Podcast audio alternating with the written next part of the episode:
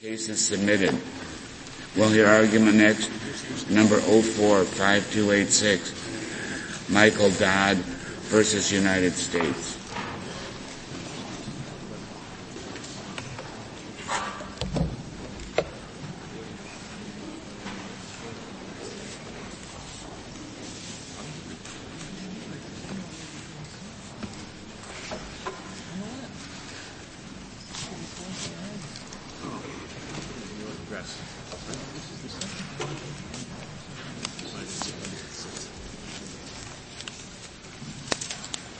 Okay, just excise the second paragraph in the injunction.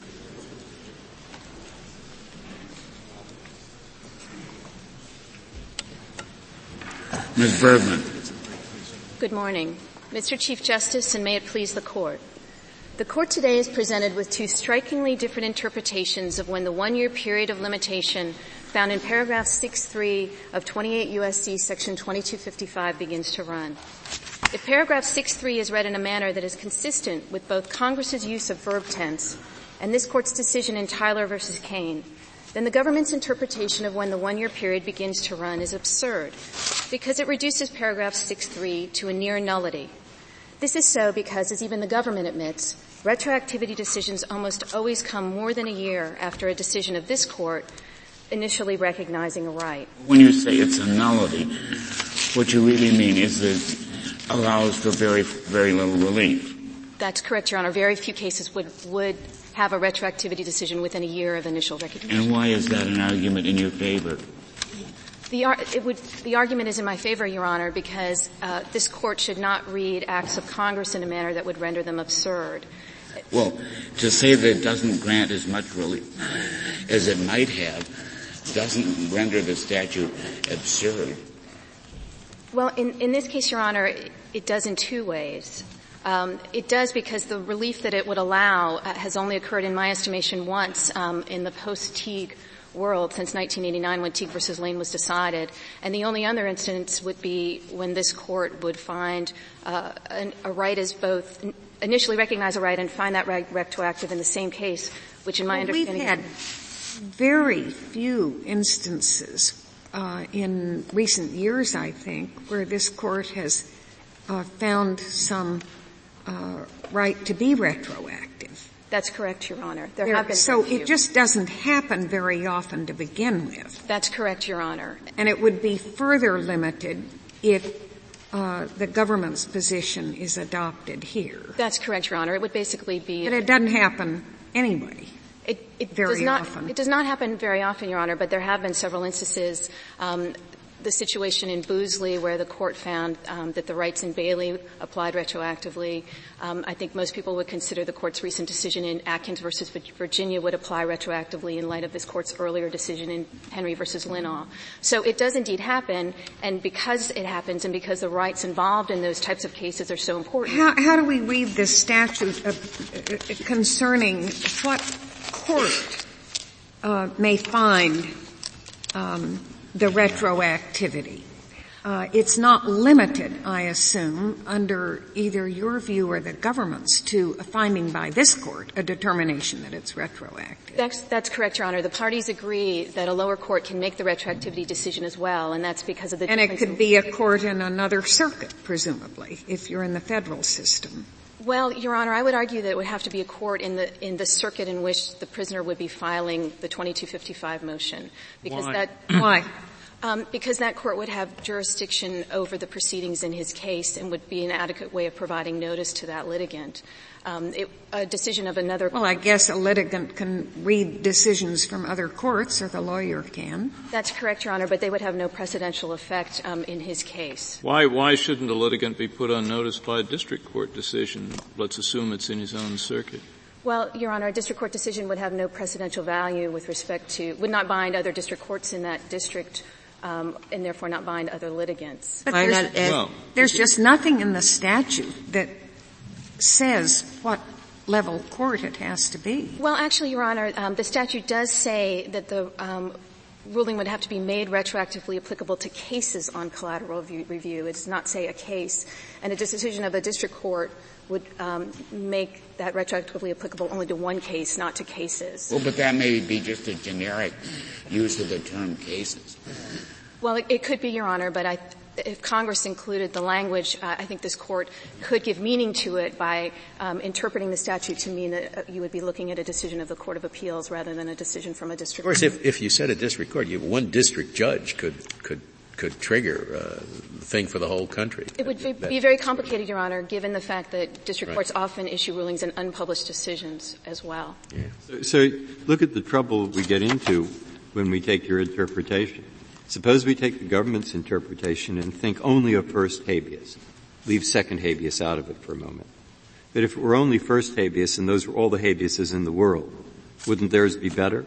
Every prisoner would know that when you get the right, you file. Okay, no problem.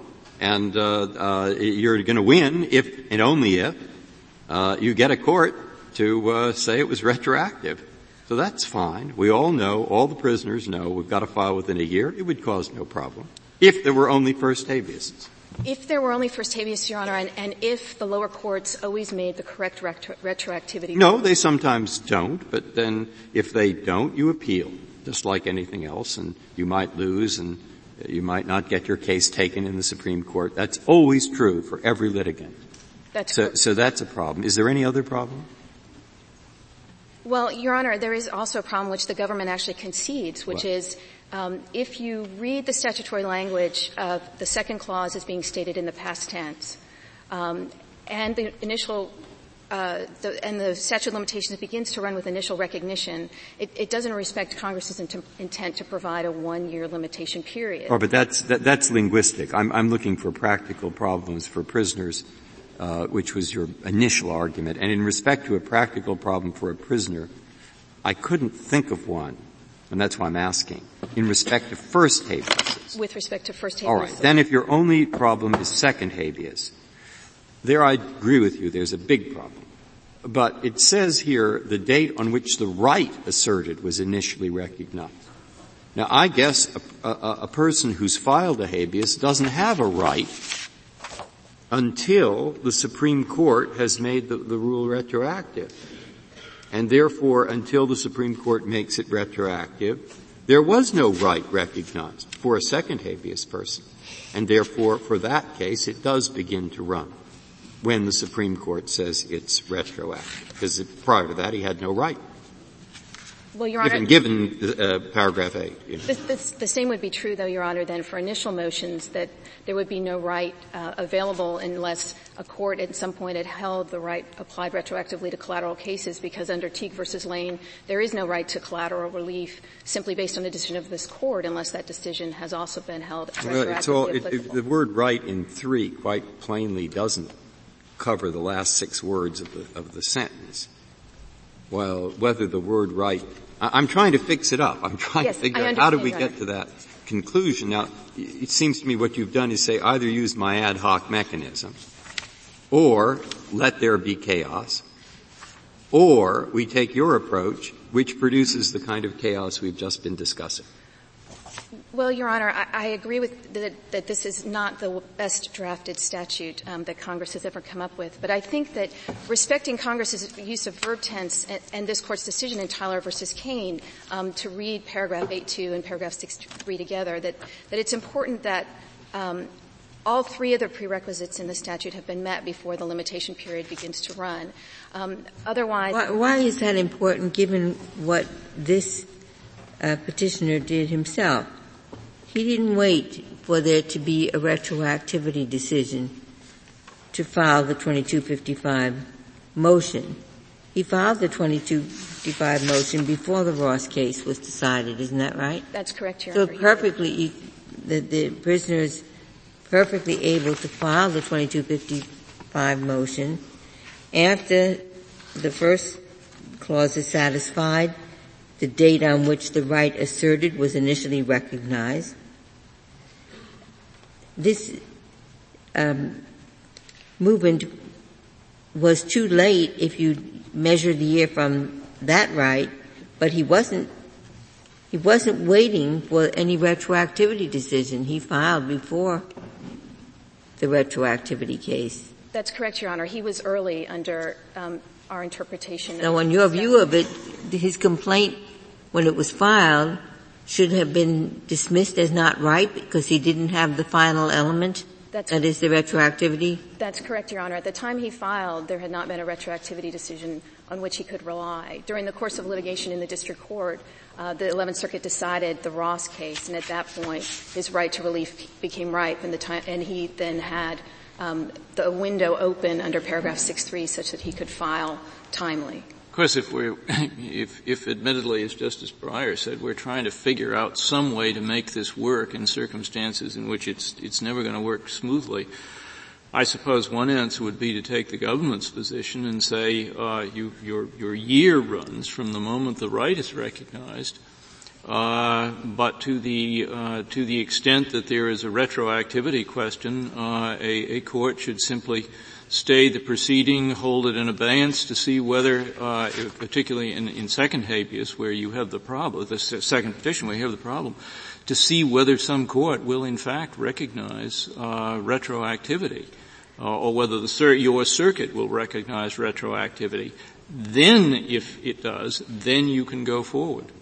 Well, the problem with that, Your Honor, is that it, it, encourages, as the government's rule in general does, encourages numerous oh, frivolous. Oh, there's filings. no question. There's a, there's a Rube Goldberg character, the whole thing. I, I realize, but but that would be a way of of solving the second habeas problem and still accepting the government's position on the on the date at which the, the, the one year for filing starts. Well, a, a, procedure that the Seventh Circuit has adopted, and the Seventh Circuit agrees with with Mr. Dodd's interpretation of the statute that it begins to run um, with the retroactivity decision.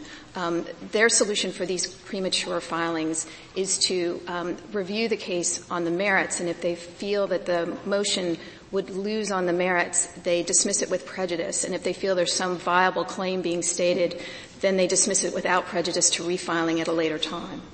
Um, that's it would it would potentially violate the one year limit. I, that won't necessarily work. Crazy. Well, I mean, it's a very odd statute. Yes, it is, Your Honor. It's very you, odd. You don't know who's responsible for writing this, do you? Actually, my understanding is that much of it was written by the Attorney General in California at the time. Can, do you understand the, the difference between what is a right initially recognized and then what is a right newly recognized? The statute is supposed to have three requirements, initially recognized, newly recognized, and made retroactive. Um, yes, Your Honor. My understanding of when a right is newly recognized is, when it is new in the sense that this ha- court has adopted under Teague versus Lane, that it's um, not dictated by prior precedent. Um, a right can be initially recognized by this court, but not new in the Teague sense. Well, the, actually, Justice Souter's approach might work here, because you, you, you, all the second habeas is file immediately. Now, the Seventh Circuit, you say, well, it gets to those second habeases right away, and it says dismissed. Very well. When they say dismissed, then they ask for cert. And when they ask for cert, we take it or we don't. If we don't, then they're out of luck. And if we take it, people would hold all the other cases waiting to see what we decide. So they wouldn't lose out in any case where we really were going to make it collaterally uh, applicable on collateral review. But then, Your Honor, um, you run up against your decision in Tyler versus Cain, and that was the circumstance of the litigant in Tyler versus Cain. You know, this court had not previously determined that the right at issue in Tyler versus Cain was retroactively applicable, and under the second or successive statute, that in the way the court read this, the court said that this court could not determine the retroactivity of, I believe it was Cage versus Louisiana, in that very case because it was contrary to the language in the statute. I mean, I'm sure my dissent was correct in that case, but the, the yes, Your Honor. The, the, the still it still would work because the first case has come down. Okay, the first case has come down. Now all the prisoners read about these cases, and even if they've already filed a habeas, they go file another. And the Seventh Circuit, you say, then looks at that first one that they get to, and they say, dismissed. Oh, you're saying that then he comes here and we say the reason you lose is not because you're wrong. The reason you lose is because you're not yet right. Yes, that's correct, Your Honor. What mm. Congress appears to have intended in this in this statute, as, as, much as anyone can tell, is that retroactivity decisions be be litigated in cases that are brought under paragraph 6.1, which is those cases that are within a, a year of when the judgment of conviction became final. That's exactly what happened here in the Ross case. Um, that litigated the question of the retroactivity of Richardson, that was a case brought under paragraph 6.1. Mr. Ross was within a year of when of his judgment of conviction became final, and the, and the issue of retroactivity was, was litigated straight up in that case. Um, and what it appears that Congress intended was that very circumstance to happen in all cases, that the retroactivity of decisions of this court be litigated in cases brought within a year of finality, and then once those decisions were made, then litigants under paragraph 6.3 would have the opportunity to file when a court of appeals issued a retroactivity ruling, and then litigants under paragraph 8.2 would have a, a, the ability to file. But we, we still might be able to deal with it. That person files his petition for cert. He puts in the petition there are 4,000 prisoners who are trying to file second habeases. And if you decide retroactivity, collateral, all of them but me will be able to proceed. But you have to have enough sense, Supreme Court, to take my case, to decide if you're going to decide retroactivity, that it is, and give me the benefit of the decision. Well, then, Your Honor, I guess the court would have to, to totally reconsider its decision in Tyler versus Cain to reach that conclusion. And I, don't know what to say. I mean, since Tyler versus Cain was enacted uh, for, I'm sorry, uh, decided four years ago, Congress has made no effort to overturn that decision, and it appears Congress believed that the court had, had read the statute correctly in that case. And so, if you interpret the made retroactivity, made retroactively applicable language in paragraph 63 in the way that this court read the language in paragraph 8.2, um, such that the retroactivity decision has to be made before a motion can be filed. It becomes very complicated to do that if the one-year period begins to run with initial. Part of your argument, Ms. Bergman, seems to be addressed to the idea that Congress intended to sweep quite broadly here. But I don't think that's the necessary inference at all. We're dealing with a situation, as Justice O'Connor points out, well, we have very rarely held that a decision is retroactive. So it's already a very small class of cases. And the government's view makes it an even smaller class of cases. But that doesn't mean the statute doesn't work. It just means it doesn't work for a lot of people who are excluded from it. Well, Your Honor, I, I, agree that this involves a very small class of cases. Um, the problem with the government's reading is that they say that they are narrowly constricting the statute, but the procedural mechanism that they set up allows for a vast number of cases um, that would never fall within the statute of limitations to be filed and requires the court to deal with each and every one of those cases in the first instance. Whereas um, my reading of the statute has the benefit of allowing a test case to proceed um, given the fact that there are a very few number of these rights that are made retroactively applicable, um, it, it, makes more sense in terms of judicial resources to allow there to be the situation whereas there is a test case. But on your theory, there wouldn't be much in the way of resources because you say there's no ripe claim until the retroactivity decision comes down. Uh, why wouldn't a district judge faced with this dilemma simply say, well, I'll just hold this complaint until the, the Court of Appeals or the Supreme Court rules on retroactivity. Well, certainly the district courts would do that. Um, the more appropriate course of action would probably be to find the motion at that point untimely because it does not fall within any of the uh, if, it, if it's outside the initial year from finality, but doesn't fall within any of the other exceptions stated in paragraph six, then it, it would be untimely, and the court could dismiss it as such. I mean, I, and by doing so, if the court dismisses it, it could well count as a first motion, so that any motion filed thereafter would be a second or successive motion, and this would be preclude litigants from filing prematurely um, and burdening the courts with premature filings until it is clear they have a cause of action. I mean, what's strange about the government's reading of the statute is that they believe Congress intended for a limitations period to begin to run before the litigant had any right to relief. Um, no one has a right to relief in a collateral proceeding until the right at issue has been made retroactively applicable to collateral cases.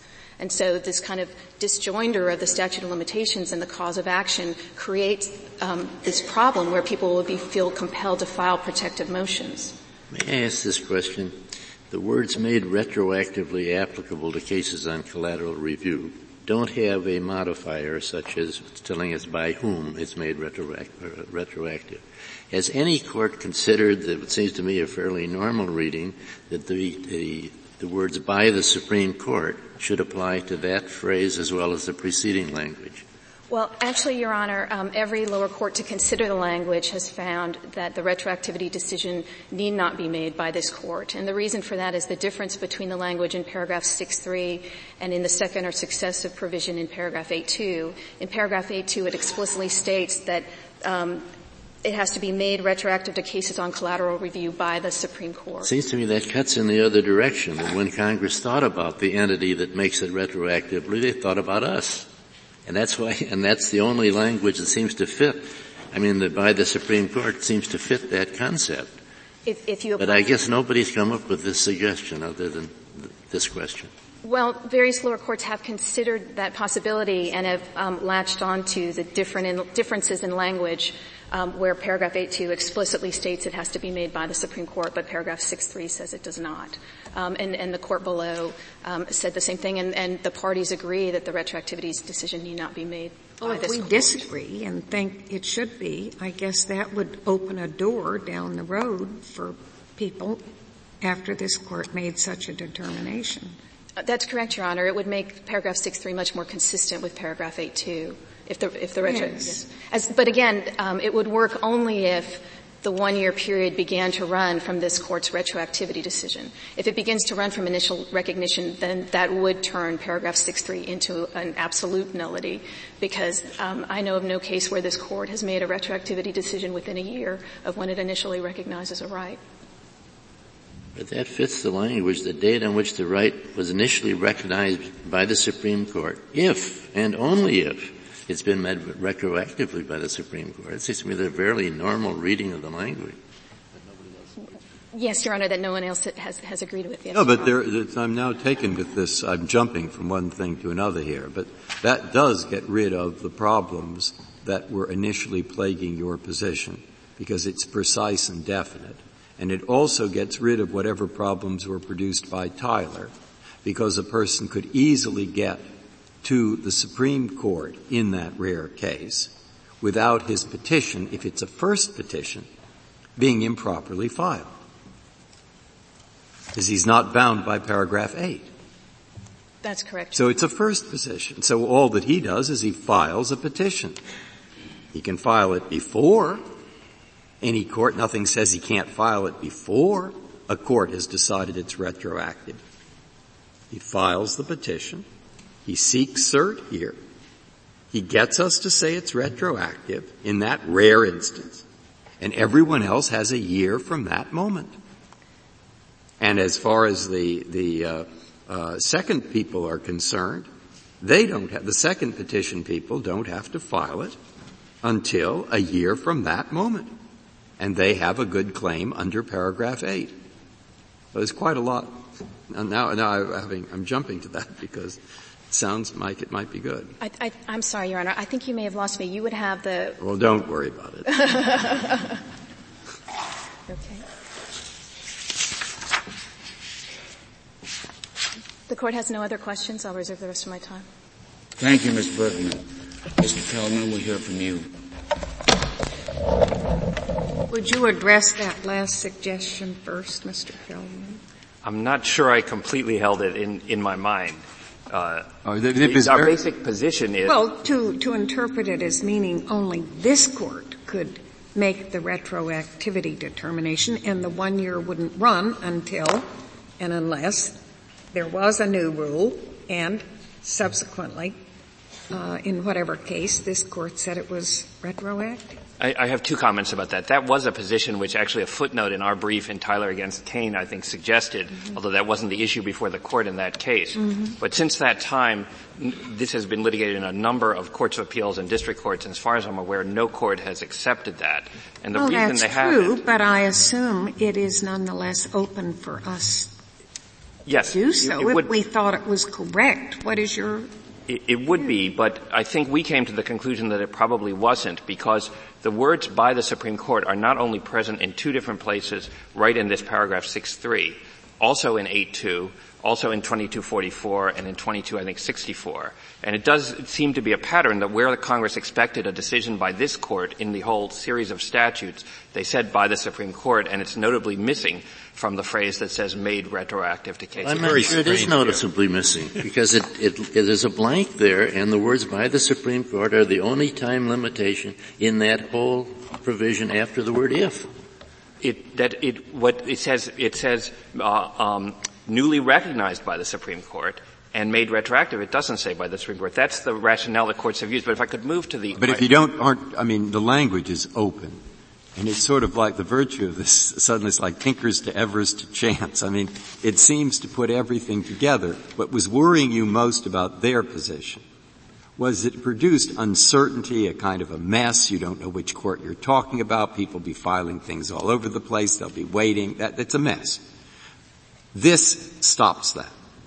What's worrying them is that the second habeas person, given Tyler, could never file not even in that, you know, not even in that, in that, uh, really unusual situation where we're going to make it uh, a collateral review.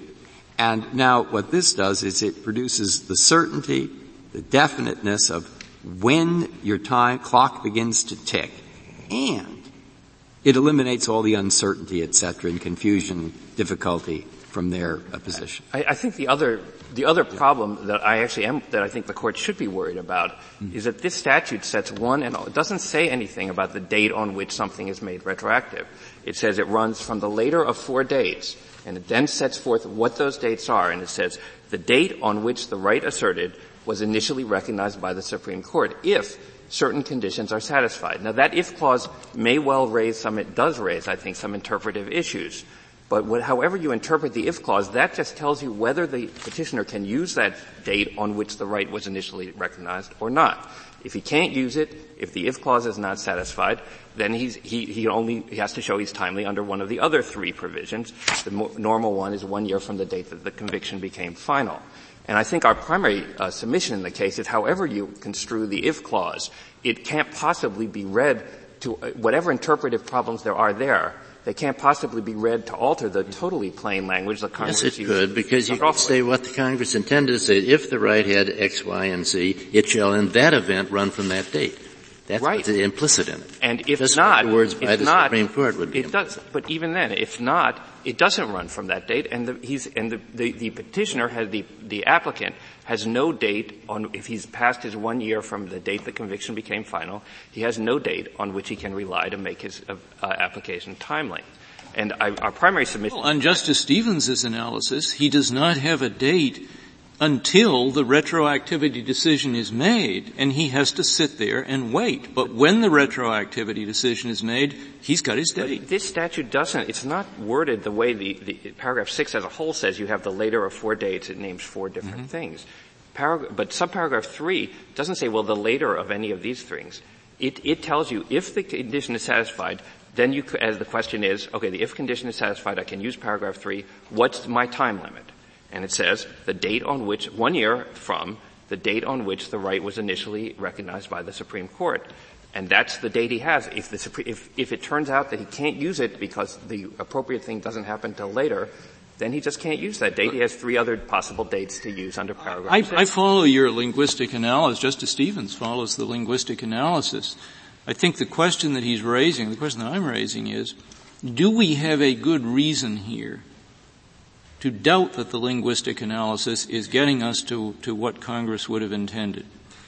The proposed good reason or the best reason I think is, uh, that if we read it your way, then as Justice Breyer said in Tyler, as a practical matter, uh, second habeas uh, is is uh, a second habeas petitioner is is almost never going to get, or probably in fact never will get the benefit of the new rule. Well, maybe one answer to that is so what? The reason that cannot be dismissed, I think, that way is this.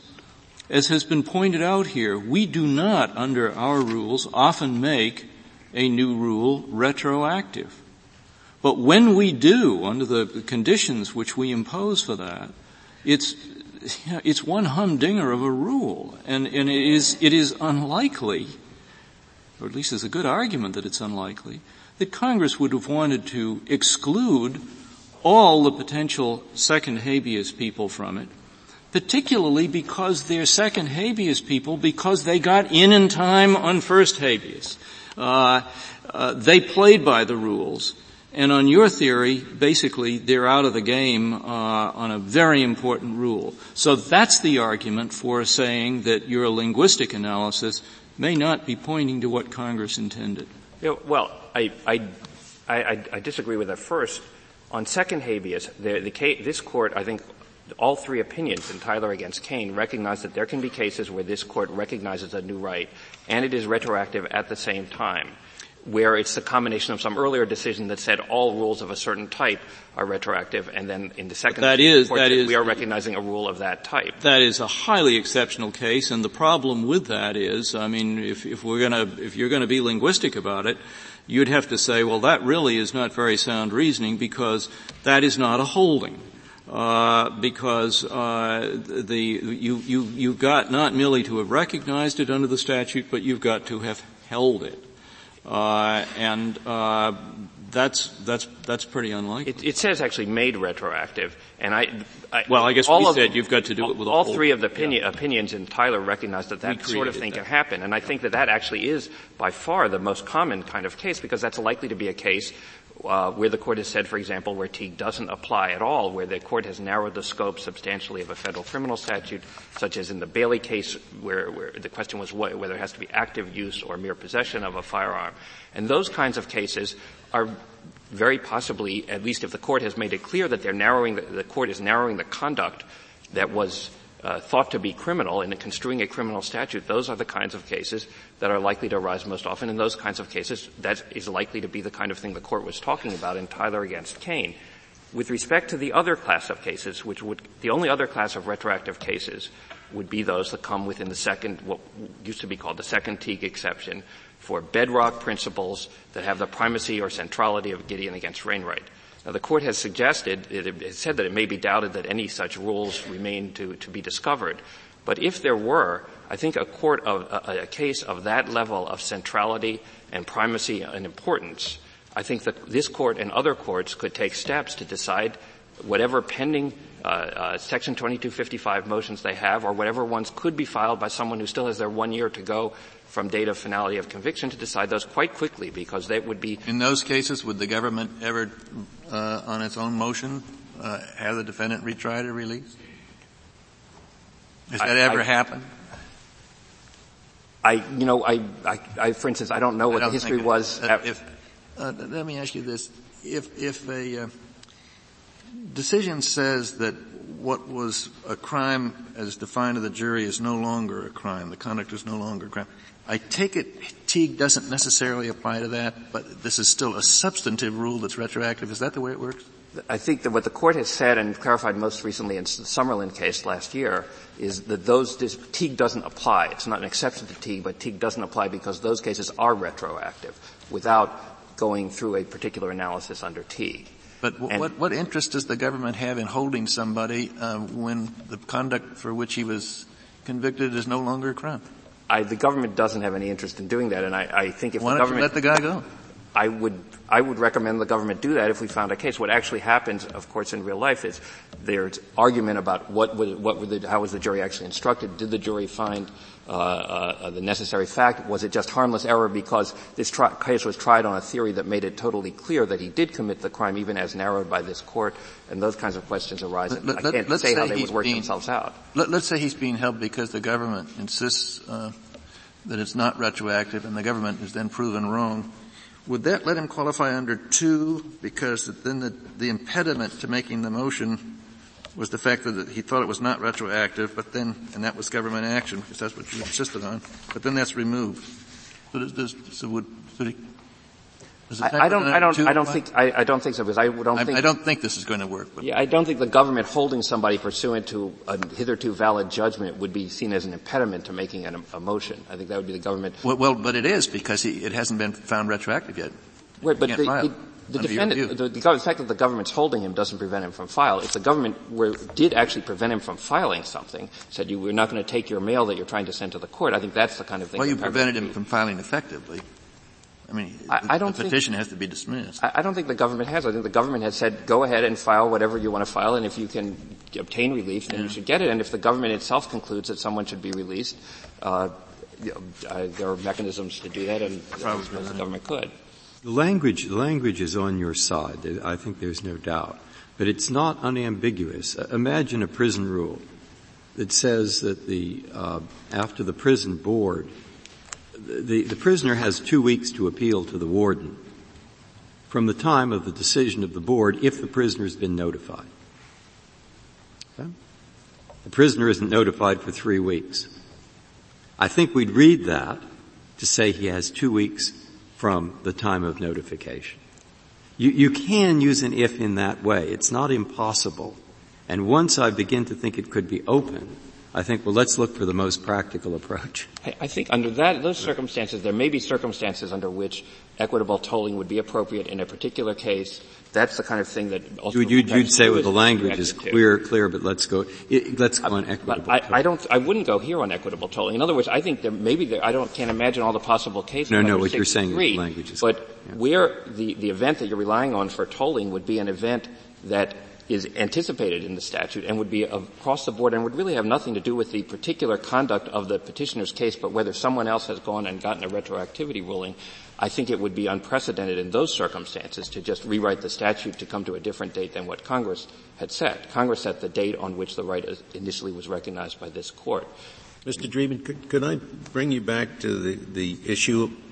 I'm sorry. Yes. Can I bring you back to the issue of whether uh,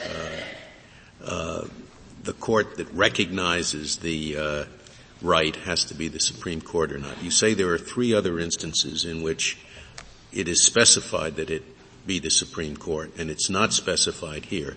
But does any of those other three instances involve language like this, which which has the Supreme Court mentioned immediately previously? I mean, when I read that the first time, has been newly recognized by the Supreme Court and made retroactive retroactively applicable to cases. I mean, I think what it envisions is the, the, the very decision of the Supreme Court that newly recognized it made it retro, retroactively applicable. Is, is any of the other ones uh, phrased this way so that the word the Supreme Court is immediately preceding the and made retroact- retroactively applicable? You know, I'd, I'd have to look at the, I can tell you where the statutes are. One is 8.2, of course, which is right in 2255. Right. The other is in 2244, which I think is worded exactly the same as this is. Um, the third is, I think, 2264, uh, which I, I, just would have to look at the specific wording of each of those. But I, th- I think the, you know, and the, the, the, proximity of the reference to the Supreme Court there really, when, when you read it the first time, you think they're talking about the Supreme Court. You could also duly recognized by the Supreme Court and made retroactively happen. You could also, you could, you could, but you, and we did take that position in Tyler. You could also read it though the the presence of the word Supreme Court right before and the absence of the words the Supreme Court here and the presence of the Supreme Court in the first one you could certainly draw the inference that this was not something, this part of it didn't have to be made by the Supreme Court.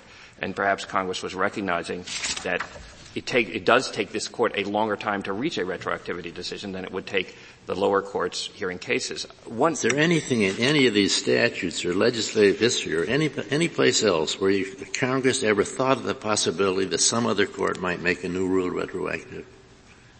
I don't think there's any statement one way or another, but I do think there are holdings. There are holdings as, as the petitioner I, I relies on. The better reading 11th. is the assumption was, and I think it's incorrect, that we would simultaneously identify the new right and decide it is or is not retroactive. That was the assumption, I think. I, I, I just, I think that would be unlikely because this court's practice has certainly not since Teague and even going decades before no, Teague. No, I realize it's wrong, but I think that's probably the assumption Congress made. That's I, I guess I, I would just think it's unlikely because it, although this statute has some drafting, certainly has, raises some drafting issues, I think they likely that basic element of this court's retroactivity jurisprudence, which has been true for See, decades. The funny thing about your reading the statute that troubles me is you're, you're reading the word only. Is it's a one-year statute, but only if Congress, if the Supreme Court has already done the next two things.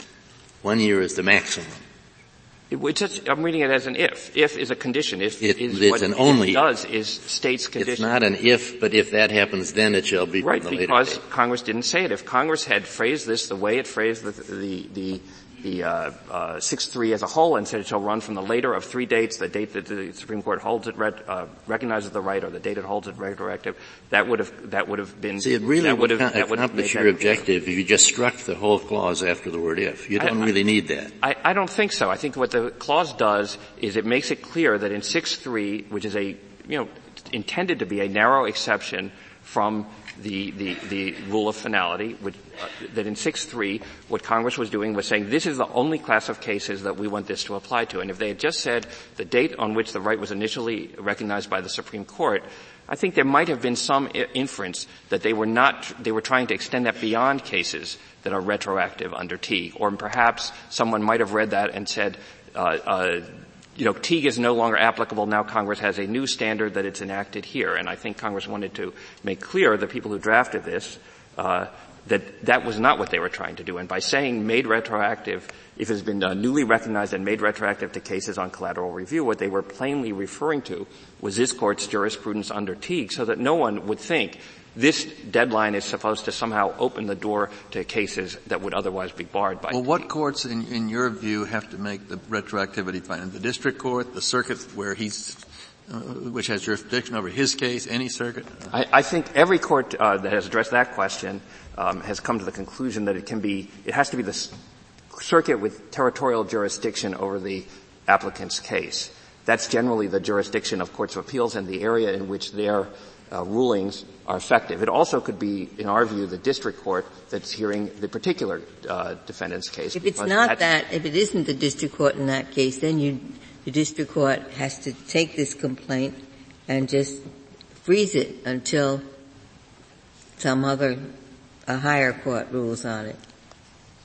Yeah, I don't see any. I, I don't think that that would be the appropriate thing to do. I think if if if the view was that this had to, it couldn't be filed until uh, a court with jurisdiction over the case had actually held that the right was retroactive, then I think the correct course for the district court would be to dismiss it because it's it's not it's not a timely petition. At the time when it's filed, there's it's we're assuming one year past the date that the conviction became final, and there's no other provision at that point that can render it timely. And at that point, the correct course for the district court would be just so that if, if, ten other circuits have ruled on this, uh, but not his own, there's nothing he can do until somebody what, within what, the one year window files. Our view, well, that that if if the, the the made retroactive has to occur before he files, that would be the consequence. But our view is it can be made retroactive in his own case, and therefore anyone can file. They have a one-year window from the time when a new right is uh, recognized, and if in their own case it's held to be retroactive, then they were timely and they may well get relief. So far as first Habe goes. On, so far as first habeas yeah. goes. Second Habe, he's out cold. I, do, I think that it's, I don't, second habeas is definitely a narrower window, and I think Congress intended it to be a narrower window. But for the reasons I said, there are decisions where the court holds, where this court recognizes in effect the retroactivity of a new rule at the same time as it announces it, as the court said in Tyler. And there are cases, this court and lower courts can act quickly on these kinds of things if the kind of uh, bedrock principle with the primacy and centrality of Gideon against Wainwright came up. I think the lower courts would see we have to act very quickly on this. I, one point of note is that Richardson itself, which the government doesn't believe is retroactive, but that's not before the court here, the first decision holding Richardson retroactive came down seven months after this court decided Richardson. The second, and that was where no one was thinking they had to particularly rush on that. But if this court were to recognize a new right under um, a, a, new right that satisfied the second Teague exception, um, I think it can be expected because it would necessarily be have a certain primacy and centrality and sweep that there would probably be cases pending in the courts of appeals, in the district courts, raising that issue. And I think the courts involved, if they, this court said, look, this is, this is the way this thing has to be understood in accordance with What it would do is, let's take a, a, a, case which I guess we did, Apprendi. I mean, you you know, Apprendi, big, sort of an issue in the courts. And, and this would put tremendous pressure on us to decide it immediately, wouldn't it? We'd have to say immediately whether it was going to be retroactive or not retroactive, because it's only likely to come along in some major, major matter like that, other than the kind uh, Justice Kennedy said, which is a, uh, another kind of problem. I mean, I don't see a way, if we take your approach, of getting out of this tremendous pressure. Maybe it would be a good thing. But well, I don't think there's a way of getting out of it. I, I think this court has to, has to take cases and plan its docket in accordance with a wide variety of considerations, and that may be something that the court would want to. Or what do you think about the? It seems to me we've tried three approaches, each of which try to get us out of this problem of the pressure, call it. And uh, we have Justice Stevens, and then uh, there were certain problems with uh, Justice Souters, which still I'm not certain might. Then I started with one that I guess the objection to it would be it's laughable. but, but is there is there any? I mean, you see, it's it's reading uh, the, it's reading the word right in six, to encompass all of the paragraph in eight. Is, right. that, I, is there anything, I mean, it, it's a pretty good objection that really that just goes too far. I, but, I, but, is there any other objection? I think essentially the same one, that, that they used the term right in six and they didn't inter- intend that uh, term to mean something different, whether it was a first habeas or a second habeas. They were talking about the right that was asserted. I ask you this, way isn't it true that under some of the other reference they refer to a constitutional right? That's right. It's another. this just refers to a right and includes statutory rights. Of course, the odd thing about that is that normally when we construe a statute, we say it always meant that. Right? It's not. It's not a new right in the sense it's a right as of the date of enactment. But, so the or, difference between constitution and statute sometimes is rather significant.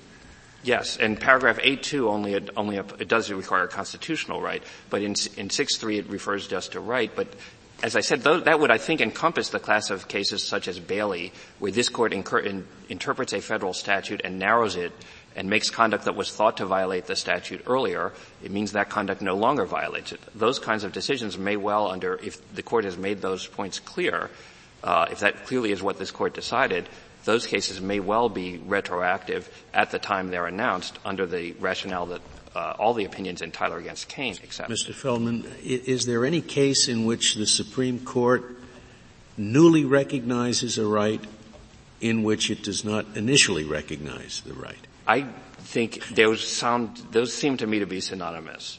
And, uh, well, they're, they're, they're, not, I thought your position was newly recognized means that it, it, it, has to be the kind of a right that would, uh, would, uh, uh would overcome our usual bar to, uh, you know, rights that existed before. That's correct. But I think initial, initially recognized may well be another. Every every newly recognized is an is an initially recognized, although every initially recognized is not necessarily a newly recognized. Is that it?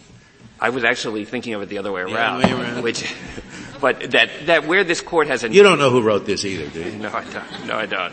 No, I don't. But I think the point of the newly, in fact, if you look at, if you kind of flip it, the point of this provision can be, maybe becomes a little bit clearer it's if, if you start with the if, if the petition is based on a right that is newly recognized and made retroactive to cases on collateral review, that's the class. If that happens, sure. then the time runs from the date on which it was initially recognized. In other which words, would have been the date on which it was newly recognized. Right. So why couldn't they say the date on which the right asserted was newly recognized by the Supreme Court if it has been made retroact, re- retroactively applicable? Wouldn't that have been that, that would have been better, I would. Yeah definitely agree with that. But what about the, the, I think the principal argument that Ms. Bergman made was your reading means people, you're encouraging filings that inevitably will be thrown out because the right won't be made retroactive.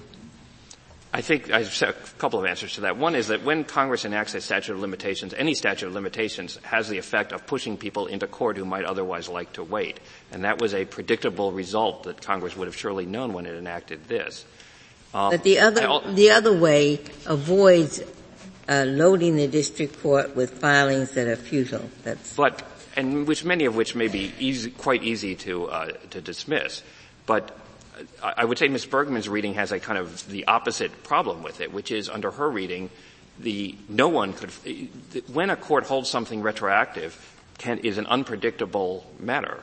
And under her reading, nobody, even where there's a right that's rather important, uh, and that should be retroactive, no one could get relief until an appropriate court has held it retroactive, which could take years. It could be never. And if, if the court, and I, I, think that that reading of that uh, therefore, I think that, that that reading has just the opposite problem. See, you're, Congress you're wanted the, the, the, district court should take these filings, should not hold them. It should itself make the retroactivity determination. It can do that, subject to appeal and ultimately uh, certiorari to this court. I think though that ultimately what Congress wanted was a one-year period after this court initially recognizes a new right, when the for that that period of time the finality that is so important to the criminal law is, does, is suspended to a certain degree. People can litigate the issue after that. The criminal law can go back to its retributive, uh, deterrent purposes, which can only be achieved if finality is recognized. I think in particular, uh, when you're talking about Section 2255 motions, frequently the relief, if there is any, is going to be a new trial. And there's a particular cost, as the court has recognized, of trying to retry somebody many, many years after an initial conviction. Sometimes it means, in effect, it's just an acquittal because you can't find the witnesses or you can no longer prove it beyond a reasonable doubt. And I think, therefore, Congress said, all right, well, if there's a new right, that's a sufficiently uh, uh, exceptional circumstance that we can suspend that finality for a brief period, but one year and that's all. These things shouldn't come out 10 years later or 15 years later or 20 years later. And that was the purpose, I think a perfectly uh, ra- reasonable purpose that Congress intended to serve here, and I think that actually the language of it, which says uh, one year from the date on which the right asserted was initially recognized by this court, accomplishes that purpose. Your, your position is strengthened by the uh, other three provisions of the statute that mention this, but it's not controlled by that, I take it. You think it's unambiguous just as it read, uh, as it's read on its own. I think that the date, there's only one possible date that can be found in this language. Unless the court felt that it had to completely rewrite it, there was only one date, the date on which the right asserted was initially recognized by this court. And even if, the, whatever problems the if clause have, has, that may mean that this, not very many people, the worst it would mean is that not many people can take advantage of that date. But unless it's, uh, that date is, there's something unconstitutional, which no one has suggested about Congress picking that date and that limitations period, for people who have had the chance to litigate things on direct review, uh, in any event, it had one year from the date their conviction became final. Un- unless there's something wrong with that, I think that the court should follow uh, the terms of this statute, and the time should run one year from the date on which the right was initially recognized. Thank you, Mr. Feldman. Ms. Bergman, you have six minutes remaining. Um, just several quick points. I'd like to start with the last point that Mr. Feldman made. Um, saying that there is only one possible date under which the limitation period can run and, and um, cautioning the court about rewriting that date. What the government neglects to mention is that it's asking this court to rewrite the if clause by changing Congress's use of verb tense from a past tense to, to a, uh, something that could happen in the future. They want this court to read that language contrary to Tyler, contrary to the use of verb tense, and allow a district court to make a retroactivity decision at some time in the future in every case in which uh, a motion is filed under paragraph 6.3. Um, the second point I'd like to make is that the, in situations such as this that involve um, these kinds of important rights, uh, interest and finality are at an ebb. Um, these are the types of rights where someone may well be innocent of the crime for which they are incarcerated, um, that involve uh, important rights that go to the accuracy of the underlying adjudication. It seems to me in these circumstances, um, there's, it is a situation where Congress's need or, or the, the, need of the courts to enforce finality, to keep people in jail, are at their lowest point. Um, these are very special rights, and Congress uh, went to the trouble of drafting and enacting paragraph 6.3 and paragraph 8.2 to protect these rights. And, and I think the court should read them as broadly as possible in order to protect those rights. Um,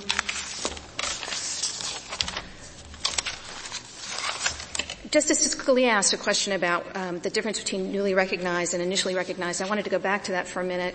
Um, there are circumstances where a let me see if I can get this right, where an, a, a, right may be newly recognized but not yet initially recognized. And I would, I would point to the court's attention um, the decision in Penry. In Penry versus Lynaugh, this court stated that if there was an Eighth Amendment bar to the execution of mentally retarded individuals, that would be a new right that would be retroactively applicable to collateral cases, but then the court declined to initially recognize the Eighth Amendment right. It wasn't until Atkins was decided that the Eighth Amendment right was initially recognized. And so it didn't newly, didn't newly recognize it either, did it? Well, it, it I would say that it, it, recognized that it was new, and that seems to be the way the it court was, It recognized that when it would be initially recognized, it would be newly initially recognized. That's correct, Your Honor, but I would say that there would be no additional um, decision of this court that would be necessary for, for someone to conclude that all three provisions of paragraph 6.3 had been met. I see your Um, I thought it could be, uh, if you want to say games, that there is imaginary right that, to which Blackstone has referred 48 times. Yet for some odd reason, that right has never come to the Supreme Court of the United States. But one day it does. It is a right of constitutional dimensions embedded in the law of stoppage in transitu. And although it's well recognized, we've never had a case. Finally we get one. And it is initially recognized here, but it is not newly recognized. For every treatise on stoppage in transitu has long assumed that it was part of the law of the United States. I don't know. That's what I thought it was. Well, yes, Your Honor. There, there are um, every time this court issues a decision, someone could argue that it initially recognizes a right, and whether that right is new in the Teague sense um, or old. Uh, old I take it that what I've just said is of total irrelevance to everything. Is that, is that right? no, no, I disagree, Your Honor. I mean, there are circumstances where this court initially recognizes rights, but then later on determines that they are not new, that they are indeed old. That happened in Simmons versus South Carolina, the court recogni- recognizes, recognized a right to present certain types of mitigation evidence in the penalty phase of a capital case, but then the court later determined that that was not a new right. It was an old right in the Teague sense, and so it therefore applied retroactively because it was an old right, but it did not newly recognize it at the time that it initially recognized it. And I'm sorry for the linguistic, um, but it, it is complicated. Um, not your fault. I'm laughing at the statute, not at you. Thank you, Your Honor. Um, I just wanted to say in closing that, that, that, it is a difficult statute, but I think that Mr. Dodd's interpretation of the statute best respects Congress's use of tense and is consistent with the reading of paragraph 8.2 that this court gave in Tyler. It also respects Congress's um, in, intention to create a specific exception for new rights that apply retroactively, and by allowing for the realistic possibility of, of success in either an initial or a second success or successive motion premised on such rights. Um, it, it, also, as we've discussed, promotes judicial efficiency by limiting frivolous motions because litigants would not file until it was clear that they actually had a right to collateral relief. Um, in some, this court should conclude that the triggering date is when all three of the prerequisites have been met. In this case, that would be when the 11th Circuit decided Ross versus Richardson. I guess my, my final concern is for my client. Um, if the court constructs a rule where uh, the Supreme Court would have to be uh, the court that makes the retroactivity decision, I hope the court would consider the effect of such a rule on someone like my client who filed prematurely on, in, in um, hopes that at some point uh, his um, arguably meritorious Richardson claim could be heard. Whether the court decides that those premature filings should be dismissed without prejudice, or if there's some kind of analysis the lower court should take in resolving those claims. Uh, how, how, is, uh, how does that work? I mean, can you explain that a little? Well, Suppose he did, he hasn't violated the statute of limitations. He, he filed it before a year ran from the time that we finally recognized it because we haven't even recognized it yet. Well, that would be my argument, Your Honor, that he was premature. Um, well, what is premature? What prevents a person from being premature? They just might lose on the merits of their claim, is all. That's, that's if the court would allow the retroactivity decision to be made um, in the, on an initial motion by the district court in that particular case. I- am I correct? Maybe I'm misunderstanding you, Your Honor. No, I, I was the one who's having a problem. I, I, I, didn't see how your client would be hurt if we adopted well, justice. The problem is that some lower courts have held that if you, you file a motion that's untimely. Thank you, Ms. Bergman. Thank you, Your Honor. The case is submitted.